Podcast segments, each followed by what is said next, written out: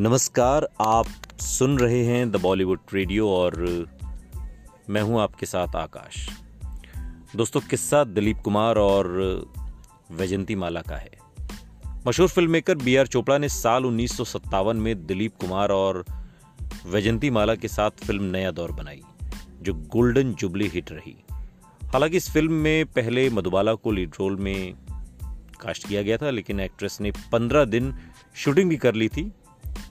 और एक outdoor shooting की वजह से विवाद हो गया और फ़िल्म छोड़ दी। मामला अदालत तक पहुँचा, दिलीप कुमार ने बी आर चोपड़ा का साथ दिया और मधुबाला से रिश्ता टूट गया।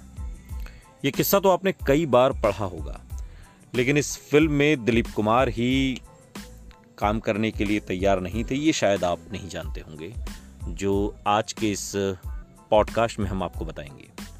जिस फ़िल्म ने दिलीप कुमार के करियर को ऊंचाई तक पहुँचाने में अपनी अहम भूमिका निभाई उसी में काम करने के लिए वो तैयार नहीं थे।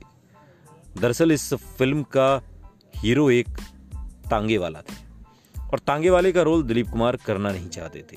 फिर बी आर चोपड़ा, अशोक कुमार के पास गए तो उन्होंने भी इनकार कर दिया।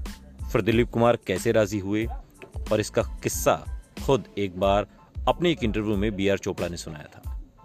बी आर चोपड़ा ने इंटरव्यू में बताया था कि एक दिन मुझे अख्तर मिर्ज़ा मिल गए, जिसने नया दौर लिखा था। मैंने हालचाल पूछा तो बोले, तुम्हारी पिक्चर हिट हो गई है, दूसरी क्या बनाओगे? मैंने कहा, मेरे पास कोई स्टोरी नहीं है। तो उन्होंने कहा, मैंने एक स्टोरी लिखी है, नया दौर। उन्होंने कहानी सुनाई और फिर मैंने कहा, मैं इस पर फ़िल्म बनाऊँगा। मेरे घर एक दिन महमूद साहब आए, उन्होंने कहा, ए चोपड़ा, तेरी फ़िल्म क्रिसमस से चल गई, लेकिन अब टांगे वाली बनाएगा तो मरेगा। कहने का मतलब था, मत बनाइए। मैंने कहा, मुझे स्टोरी अच्छी लगी है, अगर मैं नहीं बनाऊँगा तो अपने आप से जाती हो जाएगी। लेकिन फिर मैं लीड रोल के लिए दिलीप कुमार के पास गया तो उन्होंने कहा, नहीं नहीं तांगे वाली स्टोरी नहीं।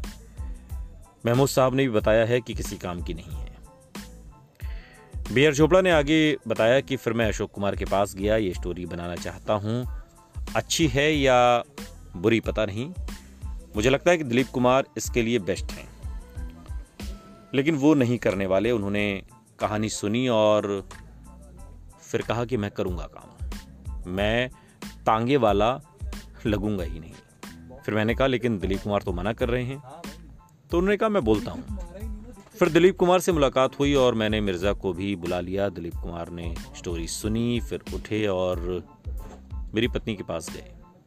बोले, भाभी जी, पाँच हज़ार रुपये हैं। उन्होंने कहा, बोलिए, क्या काम है?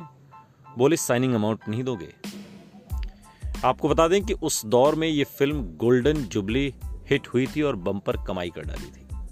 इस फ़िल्म में दिलीप कुमार वैजंती माला के अलावा अजीत, जॉनी वॉकर, चाँद इस्मानी नजीर हुसैन, लीला चटनी जैसे मशहूर एक्टर थे और फ़िल्म के गीत सुपर डुपर हिट रहे। आज भी ये गाने सुने जाते हैं।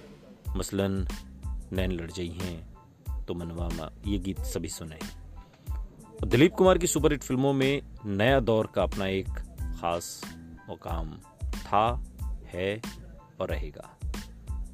सुनते रहिए द बॉलीवुड रेडियो, सुनता है सारा इंडिया।